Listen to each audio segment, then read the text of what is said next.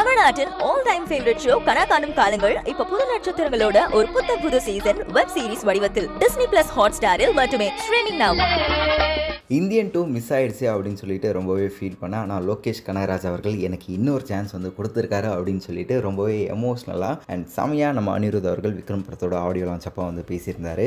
என்ன சொல்லியிருந்தார் அப்படின்னு பார்த்தீங்கன்னா என்னோட சினிமா கெரியரில் ரொம்பவே இம்பார்ட்டண்ட்டான படம்னா கண்டிப்பாக இந்தியன் டூ படத்தை வந்து சொல்லுவேன். ஆனால் அந்த படம் வந்து ட்ராப் ஆனதுனால ரொம்பவே வந்து கஷ்டப்பட்டேன். ஆனால் லோகேஷ் கனகராஜ் அவர்கள் எனக்கு இன்னொரு வாய்ப்பு கொடுத்தது ரொம்பவே வந்து சந்தோஷமாக இருந்தது. அண்ட் பத்தல பத்தல சாங் ரெக்கார்டிங் செக்ஷன் அப்போல்லாம் நான் வந்து மிரண்டு போயிட்டேன். நான் மட்டும் இல்லை என்னோட ஸ்டுடியோவில் இருந்தவங்க எல்லாருமே வந்து மிரண்டு போயிட்டாங்க. என்னன்னா அந்த பாட்டோட தெலுங்கு ரிலிக் ரைட்டரை வந்து பார்த்திங்கன்னா லைட்டாக ஒரு சில லிரிக்ஸை வந்து தப்பாக எழுதிட்டாரு. உடனே உலகநாயகன் கமல் ஹாசன் அவர்கள் வந்து என்ன பண்ணாருன்னா ரெண்டே நிமிஷத்தை அந்த லிரிக்ஸை வந்து மாற்றி வந்து பார்த்திங்கன்னா கரெக்டாக வந்து கன்வே பண்ணியிருந்தாரு. அதை பார்த்து அப்படியே நான் வந்து மிரண்டு போயிட்டேன். கமல்ஹாசன் சார் இந்த அளவுக்கு எங்களை வந்து இன்ஸ்பயர் பண்ணிட்டு இருக்கீங்க. ரொம்ப தேங்க்ஸ் அப்படின்னு சொல்லியிருந்தார். எல்லாருமே வெயிட் பண்ணிட்டு இருந்த ஒரு காம்போனா இதுதான் அப்படின்னு சொல்லி ஆகணும். ஏன்னா வந்து மாஸ்டருக்கு அடுத்து இந்த காம்போக்கு தான் வந்து வெயிட் பண்ணிட்டு இருந்தாங்க. மாஸ்டர் வந்து ஃபிஃப்டி ஃபிஃப்டி பர்சண்ட்டாக இருந்தது. ஆனால் இப்போ நான் எங்கே சொல்கிறேன் விக்ரம் படம் two hundred percentage Lokesh Kanagaraj அவங்களுடைய படமாக இருக்கும். அதாவது ஒரு தரமான ஃபேன் பாய் சம்பவமாக இருக்கும் அப்படின்னு வந்து சொல்லியிருந்தாரு. அது மட்டும் இல்லாமல் நான் பொதுவாகவே வந்து பார்த்திங்கன்னா இந்த மாதிரி ஆடியோ லான்ச் அந்த டைம்லலாம் படம் சூப்பர் அதெல்லாம் வந்து எதுவுமே சொல்ல மாட்டேன்.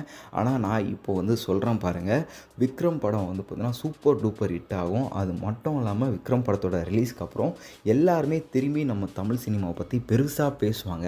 அதுக்கப்புறம் ட்ரைலர் பார்த்துருந்தீங்களா?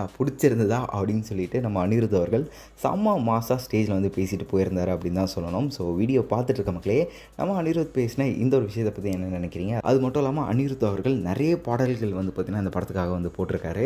அதில் உங்களுக்கு ரொம்ப பிடிச்ச பாட்டு என்ன அப்படின்றதையும் கமெண்ட் பாக்ஸில் லீவ் பண்ணிடுங்க. மேலும் விக்ரம் படத்தோட ஆடியோ லான்ச்சில் நடக்கிற பல சுவாரஸ்யமான விஷயங்களை கேட்க தெரிஞ்சுக்க நம்மளுடைய சினி உலகம் சேனலை சப்ஸ்கிரைப் பண்ணிவிட்டு பக்கத்தில் இருக்க பிள்ளைக்கான ப்ரெஸ் பண்ணி வச்சுக்கோங்க. ஸோ எழுதும் போதே எஸ்கே சார் மைண்டில் வச்சு ஆமாம் இந்த கேரக்டரைசேஷனே ஒரு ஒரு மாதிரி ஃபன்னான ஒருத்தன் அவன் இருந்தாலே ஜாலியாக அப்படி இருக்கிற ஒரு ஆள் தான்.